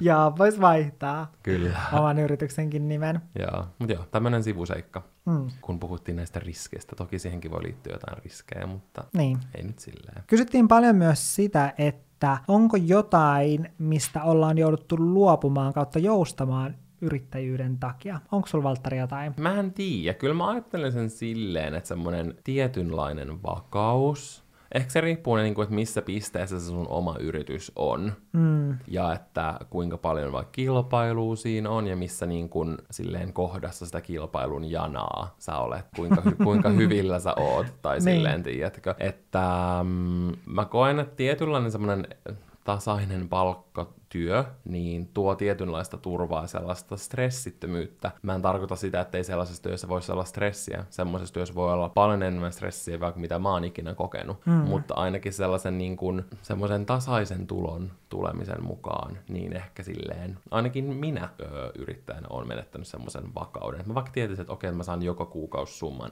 X ja se tulee aina mun tilille. Niin tässä mun tilanteessa sellaista ei ole. Usein ajatellaan, että kun sä olet yrittäjä, niin sä voit itse päättää, että mistä sä työskentelet ja milloin sä työskentelet, mutta mulla se on myös sellainen asia, että minkä takia mä oon joutunut luopumaan asioista, koska esimerkiksi mähän muutin Oulusta tänne pääkaupunkiseudulle sen takia, että oikeastaan mun kaikki työt oli täällä. Mm. Ja silloin mä joudun luopumaan mulle monista, kuulostaa kauhean niin kuin surulliselta, mä joudun luopumaan mun läheisistä ihmisistä. No, no ei, se on mut, totta. Niin, mutta jollain tasolla, koska kyllähän se on niin kuin kivempaa, kun on lähellä omia niin kuin tärkeitä ihmisiä. Niin siitä ja sitten sitten just jotkut työkeikat, koska kukaan, etenkin jos sä oot niinku yksi yrittäjä, niin silloin sulla ei ketään ihmistä, kuka korvaisi sua silleen, että sä mm-hmm. et voi vaan niin kuin, tai esimerkiksi mun pikkuveli, mä muistan, kun se oli eka kerran tulossa tänne pääkaupunkiseudulle, ja se oli ihan innoissaan, kun se tuli meille kylään, ja mä kyllä sanoin silleen, että okei, että kun se ilmoitti tosi niin kuin silleen tyyliin, olen matkalla, olen jo junassa, Joo. niin mä olin vaan silleen, että okei, no mulla on kyllä tässä niinku töitä. Ja tääkin on ehkä silleen, että mun perhe esimerkiksi monesti ajattelee silleen, että koska mä oon yrittäjä, niin että mulla on aina aikaa, tai niin kuin, Joo. Että mulla on mahdollista tehdä milloin vaan mitä vaan. Niin, niin niistä myös sanoin, että no mulla on kyllä tässä niinku videoita editoitana, mitkä on niinku pakko saada ulos, että en mä kyllä hirveästi kerkeä tekemään mitään, mutta voit se meille tulla silleen, että en mä Mm. nyt pistä vastaan. Niin sitten mun pikkuveli niinku on useamman kerran sille jälkikäteen sanonut, että silloinkin kun mä vaan kävin kylässä, niin sä olit vaan tietokoneella tekemässä töitä. Sitten mä olin vaan silleen, niin mä sanoin, että mä joudun tekemään töitä. Niin silleen, että jos se vaikka meni sun sis- siskon luo kylään äh, työviikolla, niin ei Niin. sekään hirveästi siellä kotona olisi. Niin, ei se käy siellä niinku kahdeksasta. Niin. se on Joo, monet ei, tai silleen, että monet ei hirveästi sille välttämättä ymmärrä sitä Mm. niin kuin yrittäjyyttä. Tai miettii, että siihen liittyy ihan sikan vapauksia, koska totta kai siihen liittyy vapauksia, mutta siihen liittyy myös niin kuin, velvollisuuksia Niin. ja vastuuta. kyllä, mm. koska sä oot itse silleen, kukaan ei voi korvata sua. Joo, ja mulla tulee tästä mieleen se, kun mä varasin hammaslääkäriajan, ja sitten mä jouduin peruuttamaan sen useamman kerran, koska mulla tuli siihen työkeikka, mitä mä en vaan voinut jättää välistä, vaan se olisi ollut mulle iso rahallinen menetys. Sitten mä joudun peruuttamaan sen useamman kerran, olisiko ollut ehkä kaksi kertaa vai kolme kertaa mä joudun peruuttamaan sen töiden takia. Ja sitten ää, Niin kuin et sä voi tietää etukäteen, että Niin. onko sulla töitä välttämättä sillä Joo, koska ne ajat ei. saikat on niin pitkän, pää, niin kuin pitkän ajan päähän, niin. Että mä voi tietää vielä sinne. Mä vaan sanoin, että no, mä toivon, että mulla ei tuu siihen mitään. Mm. Niin sitten mä joudun peruttaa ne, ja sitten kun mä jouduin taas peruttaa, niin mä olin silleen, että okei, että mä haluan niin myös uuden ajan. Niin sitten se oli silleen, että mä en tiedä, annaks mä sulle enää uutta aikaa, kun sä oot näin monta kertaa peruttanut nämä ajat jo, niin enpä mä taidakaan antaa sulle sitä uutta aikaa. Ja silloin mä olin silleen, että okei, mä olen nyt yrittäjänä saanut mittani täyteen tästä tällaisesta niin kuin, äh, vähättelystä tai tällaisesta, että koska se ei niin kuin selvästi ymmärtänyt sitä. Sitten mä vaan niin kuin aloin sanomaan sille silleen, että, että niin, että mä olen yrittäjä, että silloin kun mulla on töitä, mun on pakko mennä sinne. Mm. Silleen, että sä voit todennäköisesti olla sun töistä pois, jos sulla on hammaslääkäri ja tyyliin pyytää vaikka lomapäivän ja käydä hammaslääkärissä ja kasvohoidossa ja käydä laittamassa kynnet. Mutta silleen, mä en voi ottaa mitään lomapäiviä silloin, kun mulla on työkeikka. Että voisinko mä nyt saada sen uuden ajan? Ja siis oli vaan silleen, että no, kaivan mä nyt sulle vielä yhden ajan annan. Ja mä olen vaan, selvä. Mutta joo, tämä on täällä yksi hyvä elävä esimerkki tällaisesta niin kuin, tilanteesta. Tämä jakso on venähtänyt jo todella pitkäksi, niin me käydään nämä viimeiset kysymykset vähän silleen nopeammin. Mä toivon, että me osataan puhua vähän vähemmän kuin yleensä. Kyllä. Kysymys. Ootteko opetellut kaiken kantapään kautta vai ootteko saanut jotain koulutusta? No, mä sanoisin, että ainakin minä itse olen joutunut opettelemaan kaiken kantapään kautta, koska kuten aiemmin tässä jaksossa sanoinkin, niin silloin kun mä peru- perustin yrityksen, niin mä tavallaan jo toimin yrityksenä ilman sitä yritystä, joten mulla oli todella paljon silloin meneillään asioita, ja sitten kun mä perustin yrityksen, niin mä en silloin kerran perehtymään mm. Mm. kaikkiin näihin asioihin, mitä me ollaan tässä jaksossa puhuttu, koska silloin tällaista podcast-jaksoa ei ollut Älä. olemassa. Olisikohan ollut sun mielestä hyvä käydä joku yrittäjyyskurssi? No mä sanoisin, että se olisi ollut ehkä turhaa. Mä en tiedä, niin kuin, että kuinka paljon sellaisia on tarjolla esimerkiksi ilmaiseksi. Niin, ei varmaan hirveästi. Mutta en mä sellaisesta kyllä maksaisi. No riippuu varmaan että vähän kanssa, että mitä, niin kuin, minkälainen yrittäjä on. Jep. Ja, mutta jos on rahaa, niin siitä vaan kuule törsäämään. Mm. On niitä varmaan jossain, ehkä ilmaiseksikin. Mutta netissä on niin hyvin tietoa, että Mm. siihenkin voi tukeutua. No mulla on ehkä vähän sama tilanne just niitä asioita, mitä mä oon tässä aikaisemminkin jo maininnut, että, se omi, että miten tärkeää se omien tulojen seuraaminen on, miettien sitä, että, että sulle ei tule esimerkiksi vaikka mätkyjä, tai miten sä järjestelet ne, järjestelet ne tilit ja tälleen, että kannattaa olla mahdollisimman silleen selkeä kaikessa tällaisessa, ja ottaa opiksi näistä jostain virheistä, mitä me ollaan tässä mainittu. Ja oikeasti niin kun ottaa selvää just, että mitä kaikkia kuluja sulla on yrittäjänä ja pitää huoli siitä, että sä maksat ne Mm. ajallaan. Mikä Valtteri sun mielestä on yrittäjyydessä vaikein asia ja mikä yrittäjyydessä puolestaan on helpointa tai parasta? Vaikeinta on ehkä se semmoinen ajoittainen epävarmuus ja semmoinen ainainen ajatus takaraivosta siitä tulevaisuudesta, mistä mä ohi menneen jo mainitsinkin silleen, että koska ne ei ole mulla ainakaan ollut sellaista täysin niin kuin varmaa fiilistä siitä, niin kuin tiedätkö, mun tulon lähteistä ja tuloista ja kaikesta tällaisesta. Joo. Etenkin kun silleen, että ei mulle tuu kampanjoita niin kuin vasemmalta ja oikealta, Mm. niin kuin ehkä joillekin voi tulla, niin sitten ää, pitää tosi tarkkaan suunnitella sitä omaa rahan käyttöä. Ja onneksi mä oon ollut niin kuin fiksu, että mä oon säästänyt rahaa ja tälle etenkin kun tuli tämä koronatilanne ja näin. Ja se on ehkä vaikeaa, kun välillä joutuu jahtaamaan omia rahoja silleen, että sä teet sen sovitun työn, niin se yritys vaikka jättää vastaamatta tai hoitaa niin kuin todella verkkaisesti sen maksuprosessin silleen, että sä joudut useamman kuukauden odottaa jotain työtä, minkä sä oot tehnyt. Ja se on siinä vaiheessa jotenkin perseestä, kun mulki on ollut esimerkiksi tulee mieleen semmoinen yksi isompi kampanja, joka alkoi niin kuin syksyllä ja sitten se päättyi kesän alussa Jaa. tai oikeastaan jo niin kuin loppukeväästä. Ja sitten niin kuin sen jälkeen, kun mä olin tietysti hoitanut kaikki niin kuin tämmöisen ison niin kuin puolen, yli puolen vuotta kestävän duunin, niin sitten mä en enää saanut yhteyttä siihen yritykseen. Jaa. Niin kuin, tai ne sitten, sitten yhtäkkiä, vaikka sitä ennen oli ollut tosi tietsä, aktiivisesti yhteydessä, niin eipä enää kuulunutkaan. Niin tollaiset tilanteet on niin turhauttavia, ne on niitä semmoisia hankalimpia, koska mä olin tietysti miettinyt, että okei, että tää on vaikka mun raha tälle ja tälle kuukaudelle. Mm. Koska sä oot olettanut, että sä pystyt vaikka laskuttaa sen huhtikuussa ja sit sä saat sen todennäköisesti toukokuussa. Ja sit sä, se on, meillä oli esimerkiksi jotain matkoja tulossa ja tällaista mm. siinä, niin kuin siinä tilanteessa. Niin se oli todella turhauttavaa ja sen takia, niin, tai mä aina varaudun siihen silleen, että rahan tulemisessa kestää. Niinpä. Tai silleen, että vaikka tietääkin se, että joillain yrityksillä saattaa olla ehtona se 60 päivän maksuaika, että kaksi kuukautta, mutta silti sitten, että joskus saattaa olla, kun kysyy just laskutustietoja, niin ei saa välttämättä yhteyttä. Mm. Ja joskus on vielä ikävää, kun sit yhteistyön lopuksi ilmoittaa niin kuin vaikka jonkun arvonnan voittajat ja kysyy laskutustietoja, ja sitten ei saa mitään vastausta, ja sitten on vaan silleen, että apua, silleen nyt tää niin kuin, tiedätkö, silleen, että mä en saa mun palkkaa, ja sitten niin kuin seuraajat haluaa niiden pal- niin kuin palkkiot, Palkinnot. tai ne Niin. Palkinnot, mitä ne on niin voittanut arvonnasta. Kyllä, se on, se on turhauttavaa. Niin, niin se on kyllä joo turhauttavaa. Joo, ja sitten just se, että kaikki ei ymmärrä ehkä yrittäjyyttä, että monet ei silleen osaa ehkä suhtautua tai ihan silleen tiedä, että mitä mä vaikka teen tai mistä kaikki koostuu ja tälleen. Ja voi, olla, voi miettiä vaikka, että mulla on tosi paljon helpompaa kuin muilla, mikä voi osittain olla fakta, mutta osittain ei. Mm. Ja tiedätkö silleen, että etenkin täällä niin sosiaalisen median alalla musta tuntuu, että kaikki niputetaan pussiin. Ja mulki on tullut joku kommentti, että sä lähdet vitun leveästi ja sulla on merkkivaatteita ja laukkuja ja kaikkea. Mä oon silleen, että ei mulla ole mitään niin kuin... Sä katsot vaan sun vaatekaappia, että silleen, mitä mun Niin mä oon silleen, missä ne mun merkkivaatteet, missä mun, että käyt jatkuvasti lomalla ja kaikkea silleen. Mä oon käynyt niin kuin vuosien aikana tässä silleen loma, loma, lomalla. Niin kuin, mä käytin siellä Lontoossa, mutta muuten aina niin kuin sen yhteydessä, että sä niin kuin rentoudu, kun sä kuvaat koko ajan sisältöä. Niin kuin täysin, totta kai osittain, mm. mutta et kokonaan. Mm. Ja silleen niin kuin, että jotkut voi suhtautua sille vähän jotenkin nokkavasti siihen, mitä sä teet. Enkä mä silleen usein edes tykkää kertoa uusille ihmisille, että joo, tai silleen, että mä keksin jotain, olen media-alalla sisällöntuottajana. Joo, mä en, tai silleen, että mä en jotenkin, tai silleen, mä en halua sanoa sitä silleen, mm. tiedätkö? Mikä on silleen, että osittain ärsyttävää, mutta sitten miettii, että ihmisillä on sellaisia ennakkoluuloja ja just mietit, että on niin hirveän helppoa ja kaikki silleen, että sä vaan noin no, nopeasti vaan kuvat videon. Mä kuvasin niinku nyt just viime My Week,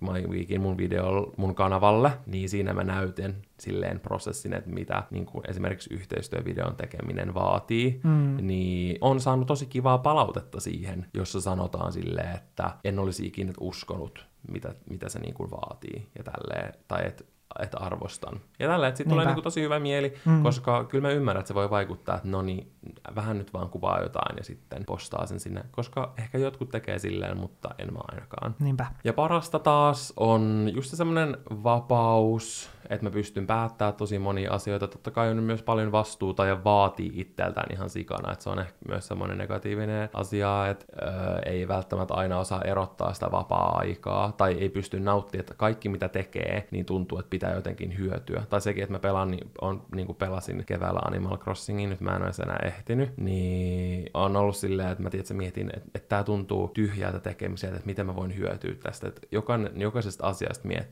miettii, tiedätkö, tolleen, mm. tai liian monesta asiasta ja näin. Mutta totta kai se silti tuo tietynlaista, tietynlaista vapautta, jos on ihanaa, että tekee itselleen ja saa tehdä sitä, mikä on itselle tärkeää. Niin ne on semmoisia tärkeimpiä, parhaita asioita. Joo. Entä sulle, mikä on vaikeinta, mikä on parasta? No vaikeinta on itsensä hinnoittelu. Oh my god, toi on kyllä oikeasti niin totta. Myyminen, miksi mä en kirjoittanut myymistä ensimmäisenä? Saa, Janne on ihan sika hyvä myymä, mutta mä vihaan myymistä, se on mun mielestä niin hankalaa. Mm, ja hinnoittelu on mulle se niin kuin hankala, ettei pyydä liikaa, mutta ei myöskään pyydä liian vähän. Kyllä. Koska sitten, etenkin tällä alalla, kun ei ole sellaista ai, kovinkaan tarkkaa hinnastoa, vaan hinnastoissa voi olla tosi isojakin vaihteluja, niin sitten välillä jos tulee sellaisia tilanteita, että jos ei vaikka myynti ole sujunut samalla tavalla kuin aiemmin, niin miettii silleen, että okei, että onko mun hinnat nyt liian korkeat verrattuna kaikkiin muihin, mutta sitten taas jos myynti sujuukin tosi hyvin ja tulee tosi paljon vaikka yhteistyökumppaneita, sitten on silleen, että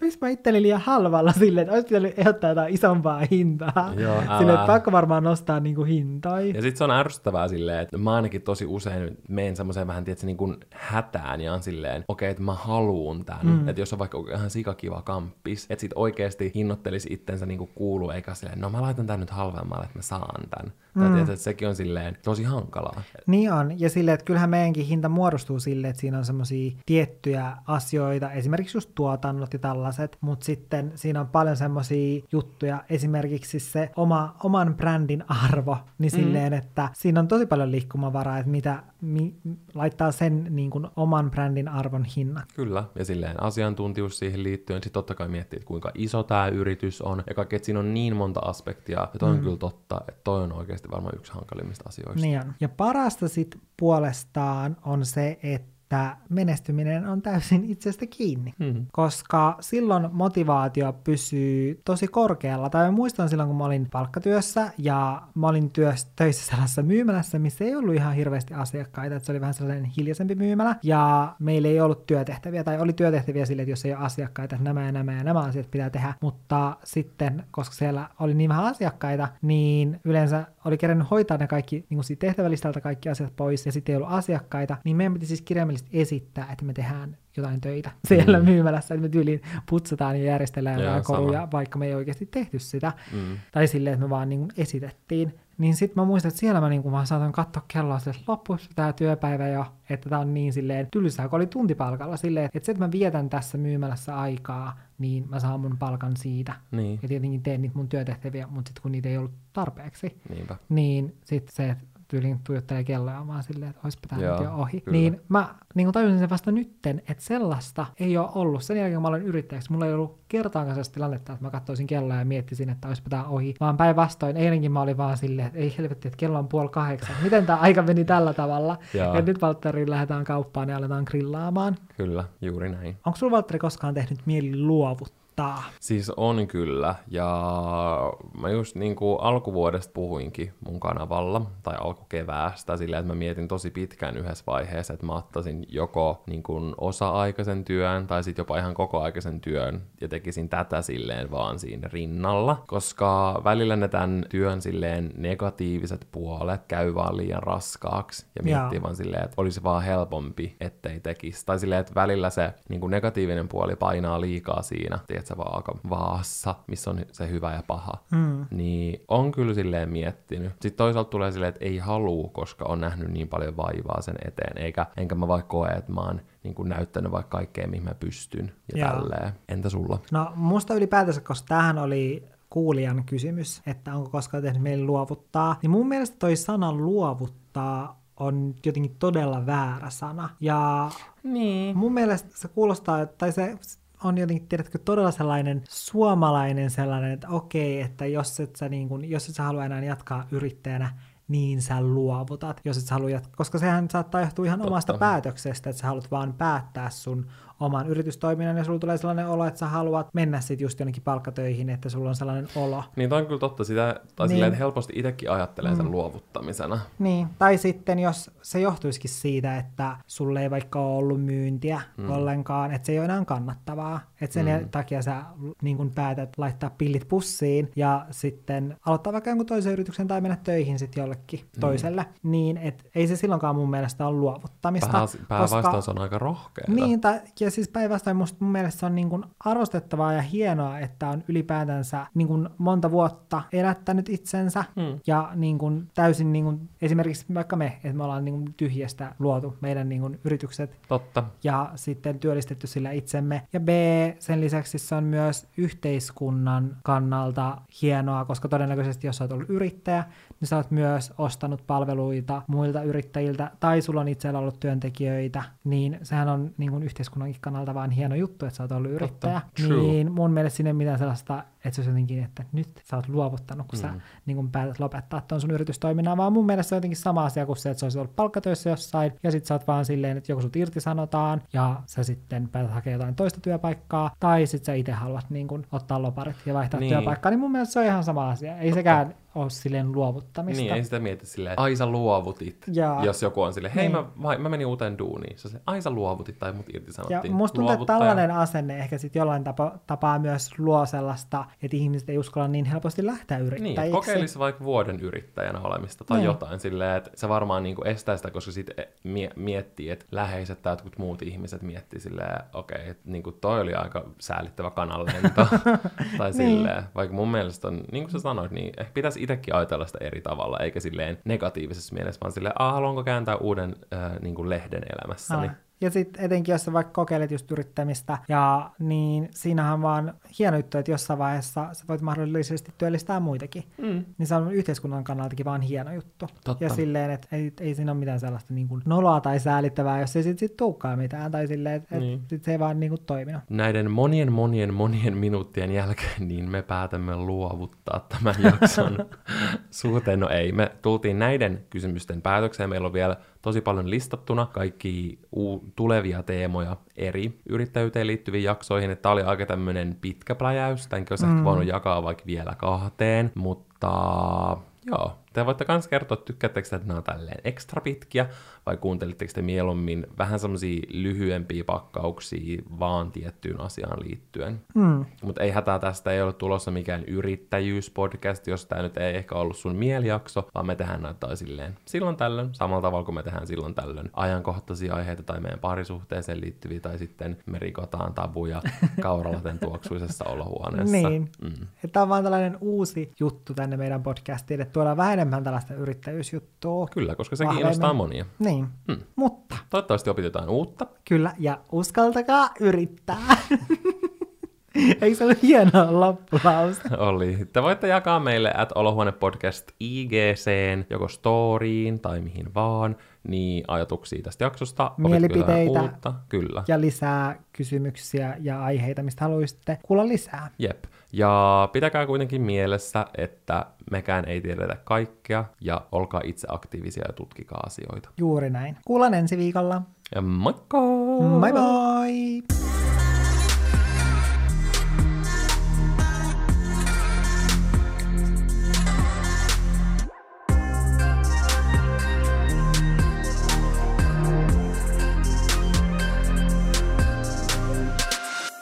Sitten oli mun mielestä hyvä.